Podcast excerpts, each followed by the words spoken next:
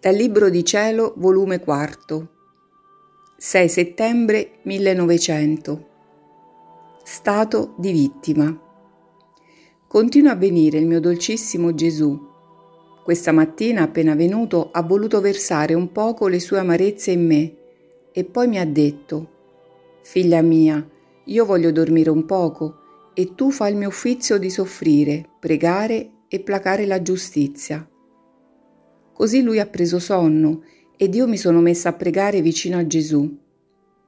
Dopo, risvegliandosi, abbiamo girato un poco in mezzo alle genti e mi ha fatto vedere diversi combinamenti che stanno facendo, come uscire per smuovere rivoluzione, e specialmente notavo un assalto all'improvviso che stavano macchinando per riuscire meglio nel loro intento e per fare che nessuno si potesse difendere e prevenirsi contro il nemico. Quanti spettacoli funesti! Ma pare che il Signore non dà loro libertà ancora per ciò fare, e non sapendo loro la cagione si rodono di rabbia, perché ad onta della loro perversa volontà si veggono impotenti a ciò fare. Non ci vuole altro che il Signore conceda loro questa libertà che il tutto è preparato.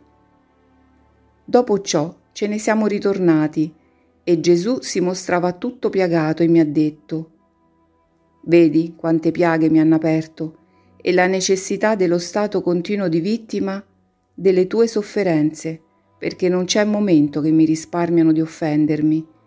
Ed essendo continue le offese, continue devono essere le sofferenze e le preghiere per risparmiarmi. E se ti vedi sospeso il patire, trema e temi, perché non vedendomi rinfrancato nelle mie pene, non sia che conceda ai nemici quella libertà da loro tanto bramata. Nel sentire ciò mi sono messa a pregarlo che facesse soffrire me, e in questo mentre vedevo il confessore che con le sue intenzioni sforzava Gesù a farmi soffrire. Allora il benedetto Signore mi ha partecipato tali e tante pene che non so io stessa come sono rimasta viva. Però il Signore nelle mie pene non mi ha lasciato sola, anzi pareva che non le dava il cuore di lasciarmi. Ed ho passato parecchi giorni insieme con Gesù e mi ha comunicato tante grazie e mi faceva comprendere tante cose. Ma parte per lo stato sofferente, parte che non so manifestarmi, passo innanzi e faccio silenzio.